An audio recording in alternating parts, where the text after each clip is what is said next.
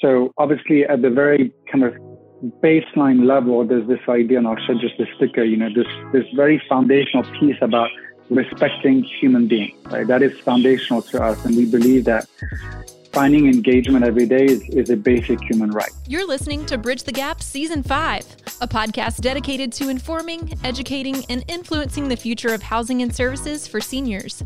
This season is powered by sponsors AccuShield, Enquire, One Day, LTC REIT, It's Never Too Late, Meridian Capital, Solinity, and the Bridge Group Construction.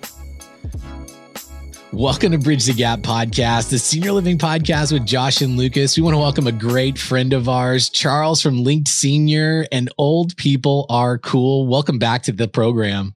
Thanks. Uh, thanks, Lucas and Josh. Well, we really appreciate uh, our partnership from this past season. We've accomplished a lot together and so uh, admire your team and y'all's approach, and most of all, your dedication to providing great services and information to older adults. There is a very specific topic we're going to dive into, a new term. I can't lie. Charles brought it to our attention social prescription. We're going to be talking about the meaning behind that and the reasons why it's important. Charles, can you unpack this new verbiage for us?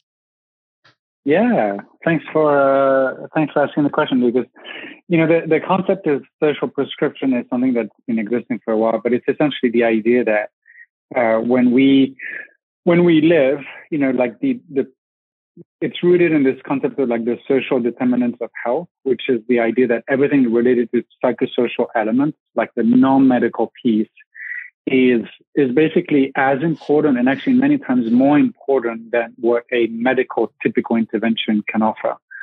So, you know, I'll give you an example that, and I'm sure you've seen these videos, for example, when music therapy is applied to elders living with dementia, how much they wake up, right? And that is that effect can last, you know, 24, 36 hours and is obviously way better than what we might do sometimes, unfortunately, traditionally, like um, having antipsychotics or antidepressants. So the idea of the social prescription is just giving uh, in, enough importance to the world of engagement, to the world of just meaningful, um, person-centered experiences, and uh, and in the end, it's it's just simply about respecting who we serve, right? Our, our elders.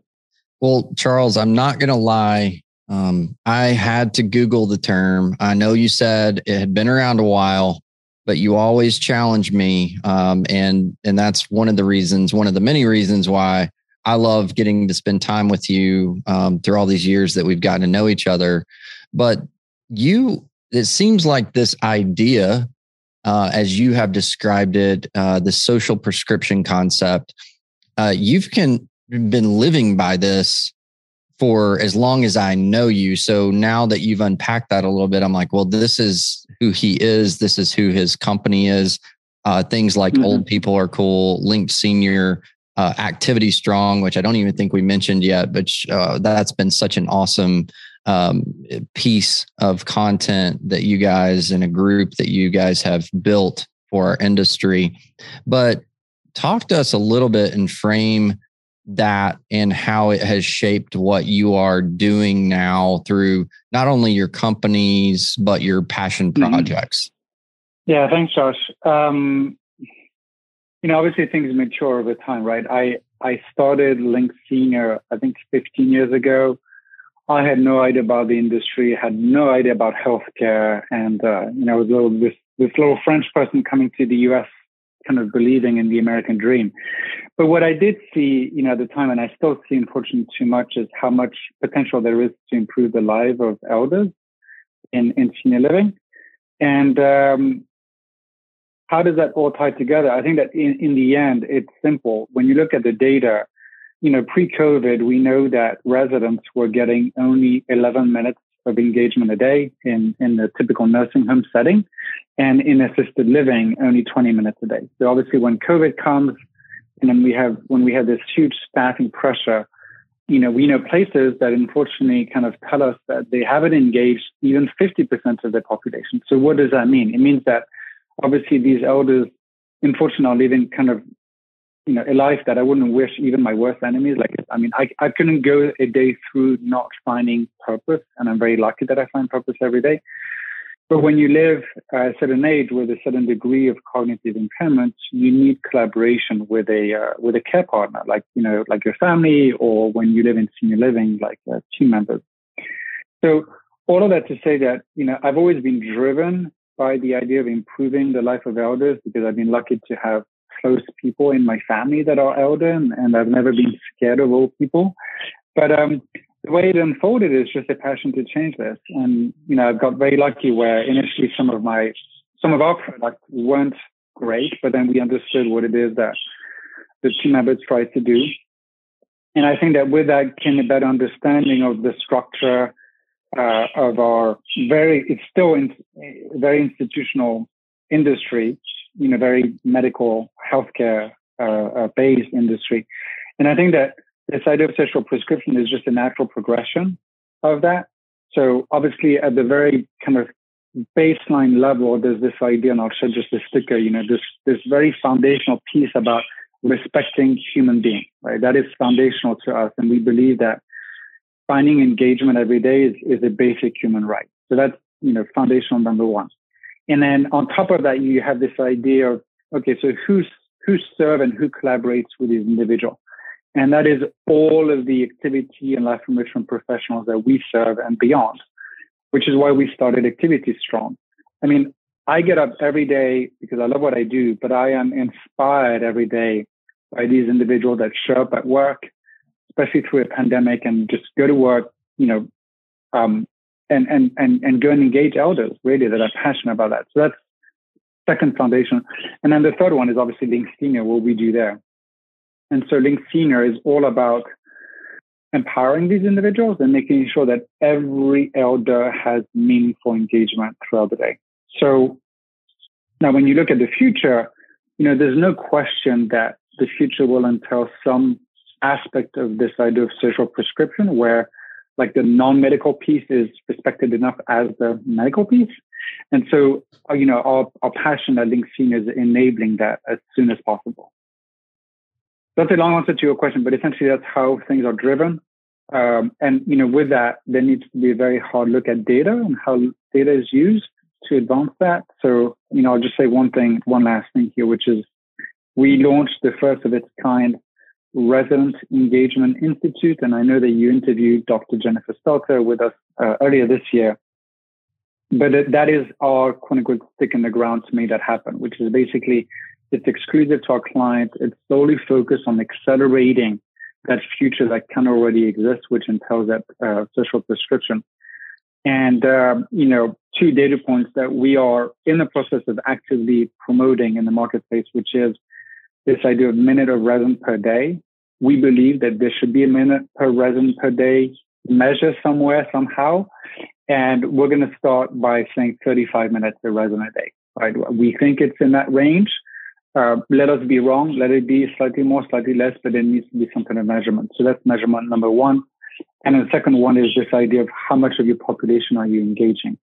And we believe that any operator today should say, you know, with confidence, we've engaged 85% of our, of our residents. yesterday, I talked to somebody who just said, you know, we're engaging 15%. I can't live with that every day. That needs to change. So that's what, uh, that's what our passion is about. Wow. Okay. So I have a million things going on in my brain right here, and I was trying to just bite my tongue and not interrupt you because sure. so many questions. So first of all, is the measure. Um, personally, I was shocked to hear that 11 minute, and I think you said it was 20 or 21 minute threshold for Correct. skilled nursing being the 11 the um, the higher number being um, senior living. But in my mind, that's so shocking because you didn't say per hour, you said per day, and um, you know that when I hear that number, I just think, oh my gosh, if if I wasn't me personally in my day was not socially engaged or socially prescribed, so to speak. Um, yeah to more than that, how different would my life look right now? What would my emotional and physical state, just in the life I'm living right now, So that is very shocking to me. The next thing that I go to my my main is my mind wants to know visually some image of how this looks. I want something tangible. So eh, in the crystal ball, and maybe it's not even that much of a crystal ball. You're so cutting edge with what you guys are doing there. You may already have a, this formalized for us or have seen it in other places that you can share your experiences. But when I start thinking about the context of a senior, your average senior living community, and for the most part, while we have different levels of clinical teams that are in the communities, broadly speaking, um, senior living communities typically aren't licensed to provide much health care services. Uh, they can do activities of daily living, but they're coordinating a word I use coordinating a lot of care into the community from clinicians, uh, doctors, and, and so forth. Mm-hmm. When I see prescriptions, things prescribed like therapies, whether that be physical, occupational, speech, uh, if I see mm-hmm. um, pharmaceutical therapies, you name it, anything that is prescribed by typically a physician of some level, is that what it, is it going to be to that level where a, a physician is going to be prescribing this to individuals and the community needs to develop a plan for that? Or have I taken that too far? Oh, no, no, it's, it's very much in line. You know, it's very much in line. Um, you know, in Europe, we have models where a doctor feels comfortable, can, and actually does prescribe, for example, you know, walks in the forest or membership to the gym, for example, to help people um, treated with depression, right?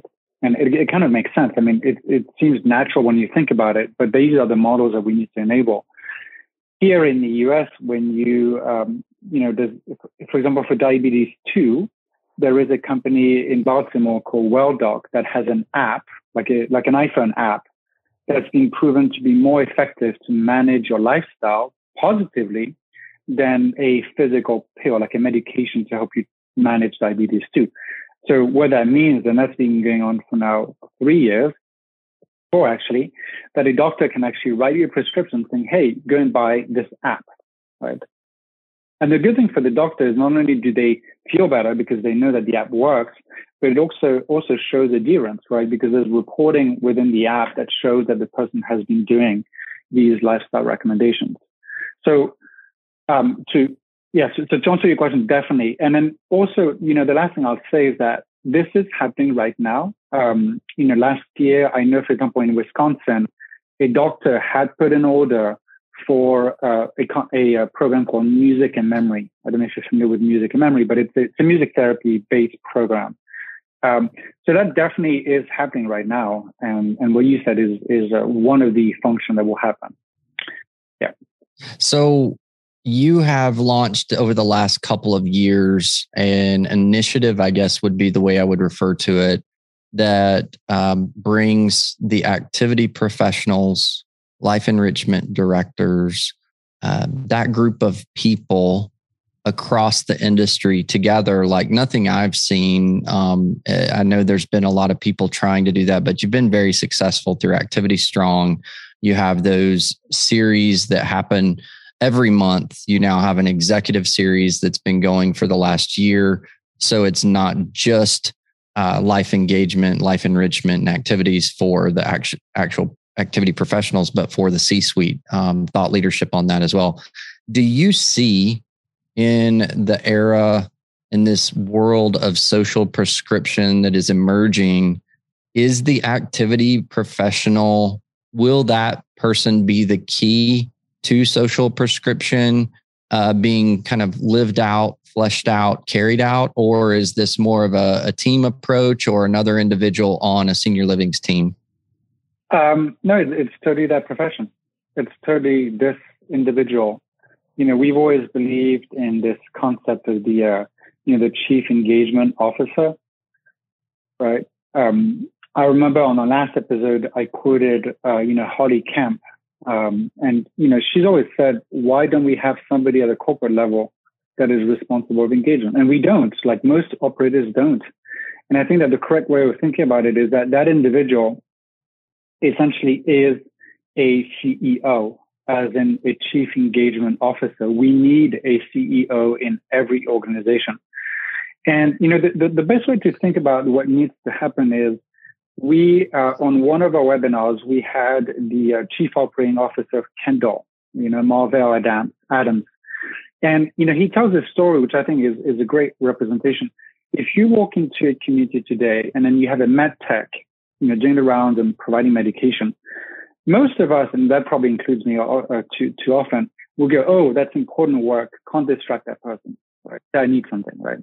Now I turn the corner and there's an activity director doing kind of her or her or his work, which is doing a, a group program. You know, most of us, unfortunately, are going to think, oh, that person, you know, the work isn't that important. I can interrupt. But the deal is both people are doing the same, the, the work is as, as important, right? They're both delivering something extremely important. And so Marvell's case was that engagement is medicine, right? Engagement is as important as medicine.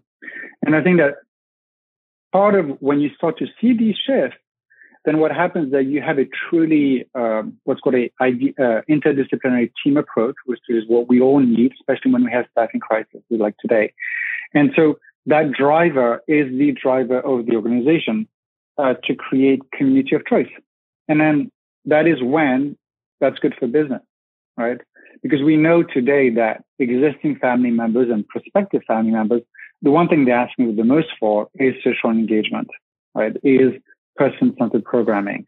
So people are now realizing that that function is actually what is probably going to drive the biggest business, amount of business for them in uh, in 2022 and beyond.